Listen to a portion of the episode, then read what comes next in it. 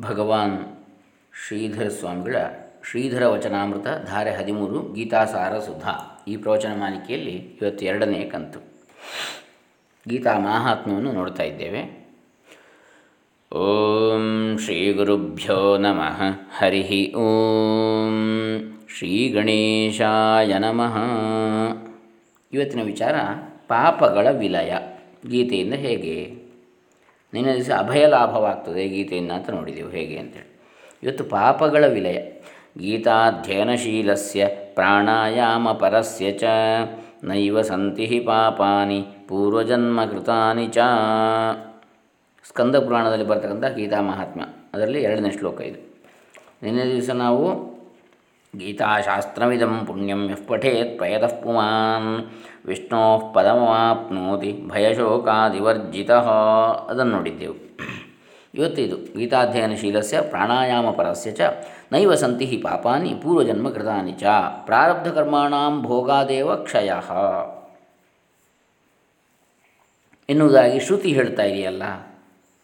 ಹಾಗಾದರೆ ಗೀತಾಧ್ಯಯನ ಮಾಡ್ತಕ್ಕ ಶೀಲವುಳ್ಳ ಮತ್ತು ಪ್ರಾಣಾಯಾಮ ಮಾಡ್ತಕ್ಕ ಸಾಧಕನಿಗೆ ಪೂರ್ವಜನ್ಮ ಕೃತಾಂಚ ನೈವ ಸಂತಿ, ಪೂರ್ವಜನ್ಮದಲ್ಲಿ ಮಾಡಲ್ಪಟ್ಟ ಪಾಪಗಳು ನಷ್ಟವಾಗುವು ಇಲ್ಲದಂತಾಗುವು ಇದು ಹೇಗೆ? ಇಲ್ಲಿ ಹೇಳಿರುವುದು ಸರಿ ಬೀಳುವುದಿಲ್ಲವಲ್ಲ? ಅಂತ ಹೇಳಿದರೆ, ಯಾವ ಶ್ರುತಿಯಲ್ಲಿ ಪ್ರಾರಬ್ಧ ಕರ್ಮಾಣ, ಪ್ರಾರಬ್ಧ ಕರ್ಮಣ ಭೋಗಾದೇವ ಕ್ಷಯ ಎಂದು ಹೇಳಿದೆಯೋ, ಆ ಶ್ರುತಿಯಲ್ಲಿಯೇ, ಅಂದರೆ ಉಪನಿಷತ್ತಿನಲ್ಲಿಯೇ ಜ್ಞಾನಿಗೆ ಪ್ರಾರಬ್ಧ ಇರುವುದಿಲ್ಲ ಎಂದು ಕೂಡ ಹೇಳಿದೆ. ನೋಡಿ. ಜ್ಞಾನಿಗೆ ಪ್ರಾರಬ್ಧ ಇರುವುದಿಲ್ಲ ಎಂದು ಕೂಡ ಅದೇ ಉಪನಿಷತ್ತಿನಲ್ಲಿ ಹೇಳಿದೆ. ಕ್ಷೀಯಂತೆ ಜಾಸ್ಯ ಕರ್ಮಾಣಿ ತಸ್ಮಿನ್ ದೃಷ್ಟೇ ಪರಾವರೇ. ಮುಂಡಕೋಪನಿಷತ್ ಬ್ರಹ್ಮ ಸಾಕ್ಷಾತ್ಕಾರ ಮಾಡಿಕೊಂಡರೆ ಜ್ಞಾನಿಗೆ ಕರ್ಮಾಣಿ ಕ್ಷೀಯಂತೆ. ಅಂದರೆ ಕರ್ಮ ಉಳಿಯದೆ ಎಲ್ಲ ಕರ್ಮಗಳು ನಷ್ಟವಾಗುವು. ಕರ್ಮ ಕರ್ಮಣಿ ಕರ್ಮಾಣಿ. ಹೀಗೆ ಕರ್ಮಾಣಿ ಇಲ್ಲಿ ಬಹುವಚನ ಪ್ರಯೋಗ ಇದೆ. ಬಹುವಚನ ಪ್ರಯೋಗ ಯಾಕೆ ಹಾಕಿದರು ಅಂದರೆ ಕರ್ಮ ಮೂರು ಬಗೆ ಇದೆ. ಅವು ಸಂಚಿತ, ಪ್ರಾರಬ್ಧ, ಆಗಾಮಿ ಕರ್ಮಗಳು. ಈ ಮೂರು ಬಗೆಯ ಕರ್ಮಗಳ ನಾಶ ಜ್ಞಾನದಿಂದ, ಬ್ರಹ್ಮ ಸಾಕ್ಷಾತ್ಕಾರದಿಂದ ಆಗ್ತದೆ. ಭಿದ್ಯತೆ ಹೃದಯ ಗ್ರಂಥಿ ಛಿದ್ಯಂತೆ ಸರ್ವ ಸಂಶಯ, ಕ್ಷೀಯಂತೆ ಚಾಸ್ಯ ಕರ್ಮಾಣಿ, ತಸ್ಮಿನ್ ದೃಷ್ಟೇ ಪರಾವರೇ. ಆ ಪರಮಾತ್ಮ ಸಾಕ್ಷಾತ್ಕಾರವಾದ ಮೇಲೆ ನಿಷ್ಕ್ರಿಯೋ ನಿರವಯವ ಆತ್ಮ. ಆತ್ಮಸ್ವರೂಪ ಹೇಗಿದೆ? ನಿಷ್ಕ್ರಿಯವಿದೆ, ಅದಕ್ಕೆ ದೇಹವಿಲ್ಲ. ಅಕಾಯೋ ನಿರ್ಗುಣೋ ಹ್ಯಾತ್ಮ. ಆತ್ಮಸ್ವರೂಪವು ಅಕಾಯವು ನಿರ್ಗುಣವೂ ಇದೆ. ಅಶರೀರಂ ಶರೀರೇಶು. ಆತ್ಮನಿಗೆ ಶರೀರವೇ ಇರುವುದಿಲ್ಲ.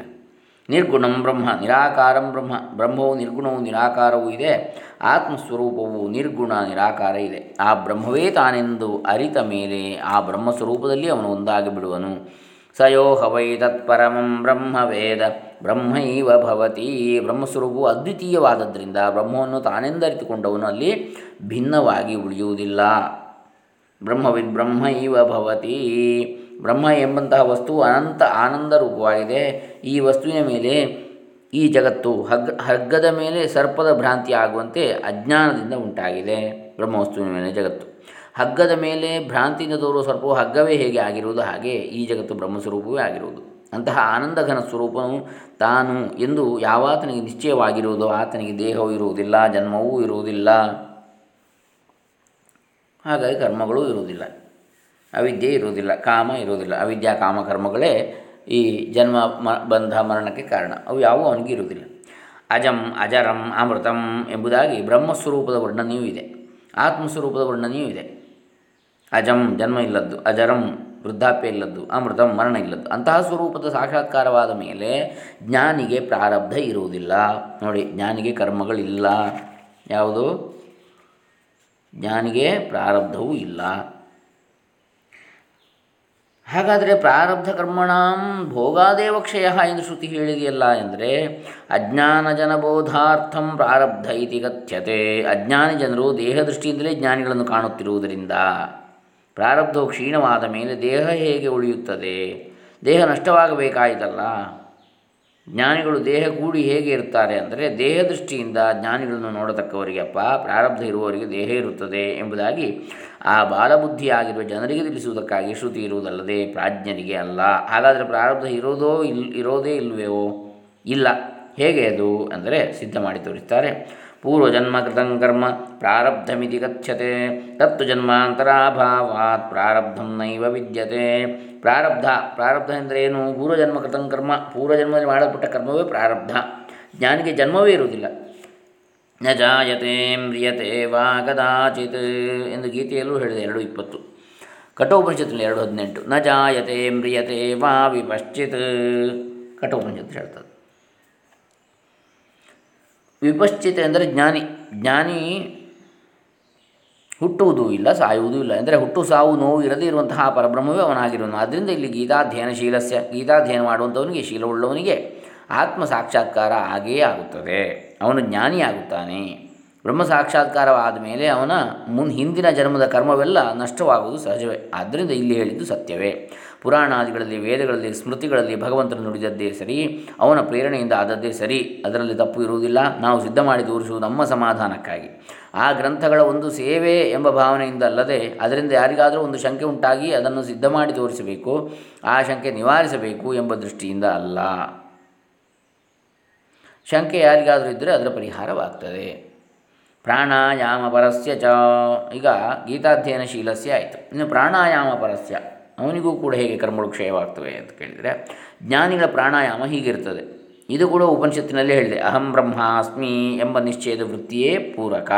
ಒಳಗೆ ಕೊಡುವಂಥದ್ದು ಅಹಂ ಬ್ರಹ್ಮಾಸ್ಮಿ ಅಂತೇಳಿ ಪೂರಕ ಎಂದರೆ ಒಳಗದೆ ಎಳೆದುಕೊಳ್ಳುವ ಶ್ವಾಸ. ತದ್ ವೃತ್ತಿ ನೈಶ್ಚಲ್ಯಂ ಕುಂಭಕೋ ಪ್ರಾಣ ಸಂಯಮ. ಆ ವೃತ್ತಿ ನೈಶ್ಚಲ್ಯವೇ ಕುಂಭಕ. ಉಸಿರನ್ನು ಬಿಗಿ ಹಿಡಿಯುವ ನಿಶ್ಚಲವಾಗಿರುವಂಥದ್ದು. ಅಂದರೆ ಇಲ್ಲಿ ಅಹಂ ಬ್ರಹ್ಮಾಸ್ಮಿ ಅನ್ನುವಂಥದ್ದೇ ನಿಶ್ಚಲವಾಗಿದ್ದರೆ ಅದೇ ಕುಂಭಕ ಅಂತ. ಅಹಂ ಬ್ರಹ್ಮಾಸ್ಮಿ ಅಂತೇಳಿ ಉಸಿರು ತಗೊಂಡ್ರೆ ಅದೇ ಪೂರಕ. ಅಹಂ ಬ್ರಹ್ಮಾಸ್ಮಿ ಎನ್ನುವಂಥದ್ದು ನಿಶ್ಚಲವಾಗಿ ಉಳಿದು ಬಿಟ್ಟರೆ ಅದೇ ಕುಂಭಕ ಅಂತ. ಇದೇ ಪ್ರಾಣ ಸಂಯಮ. ಅಂದರೆ ಬ್ರಹ್ಮನಿಷ್ಠತೆ ಅಂತೇಳಿ ಹೇಳುವಂಥದ್ದು ಪರಮಾತ್ಮನಿಷ್ಠತೆ, ಆತ್ಮನಿಷ್ಠತೆ. ಅಂದರೆ ತಡೆದು ನಿಲ್ಲಿಸುವುದು, ಜಗನ್ಮಿಥ್ಯೆ, ಅಜ್ಞಾನ, ಅದು ಇದು ಏನೂ ಆಗಲಿಲ್ಲ ಎಂಬುವಂಥ ನಿಶ್ಚಯವೇ ರೇಚಕ. ಅಂದರೆ ನಿಷೇಧ. ಜಗನ್ಮಿಥ್ಯೆ, ಅಜ್ಞಾನ, ಅದು ಇದು ಏನೂ ಆಗಲಿಲ್ಲ ಎಂಬಂತಹ ನಿಶ್ಚಯವೇ ರೇಚಕ. ಅಂದರೆ ನಿಷೇಧ. ಇದು ಹೀಗೆ ಜ್ಞಾನಿಗಳಿಗೆ, ಇದು ಪ್ರಾಣಾಯಾಮ. ಇದು ಕೂಡ ಜ್ಞಾನಿಗಳಿಗೆ ಜನ್ಮ, ಮರಣ ಇಲ್ಲ ಎಂಬುದನ್ನೇ ತಿಳಿಸುವುದು. ಇದು ನಾವು ಪಾಪಗಳ ವಿಲಯ ಹೇಗೆ ಅಂಥೇಳಿ ನೋಡಿದಾಗಾಯಿತು ಭಗವದ್ಗೀತೆಯಿಂದ. ಇನ್ನು ಮೂರನೇದು ಸ್ಕಂದ ಪುರಾಣದಲ್ಲಿ ಬರ್ತಕ್ಕಂತಹ ಇನ್ನೊಂದು. ಅದನ್ನು ನಾವು ನಾಳೆ ದಿವಸ ನೋಡೋಣ, ಮೂರನೇ ಶ್ಲೋಕ ಮತ್ತು ಅದರ ವಿವರಣೆಯನ್ನು. ಗೀತಾ ಮಹಾತ್ಮೆ ಹರೇ ರಾಮ, ಶ್ರೀ ಭಗವಾನ್ ಶ್ರೀಧರ ಚರಣಾರವಿಂದ ಅರ್ಪಿತಮಸ್ತು ಸರ್ವೇ ಜನ ಸುಖಿನೋ ಭವಂತು, ಲೋಕಾ ಸಮಸ್ತ ಸುಖಿನೋ ಭವಂತು. ಓಂ ತತ್ಸತ್ ಕೃಷ್ಣಾರ್ಪಣಮಸ್ತು.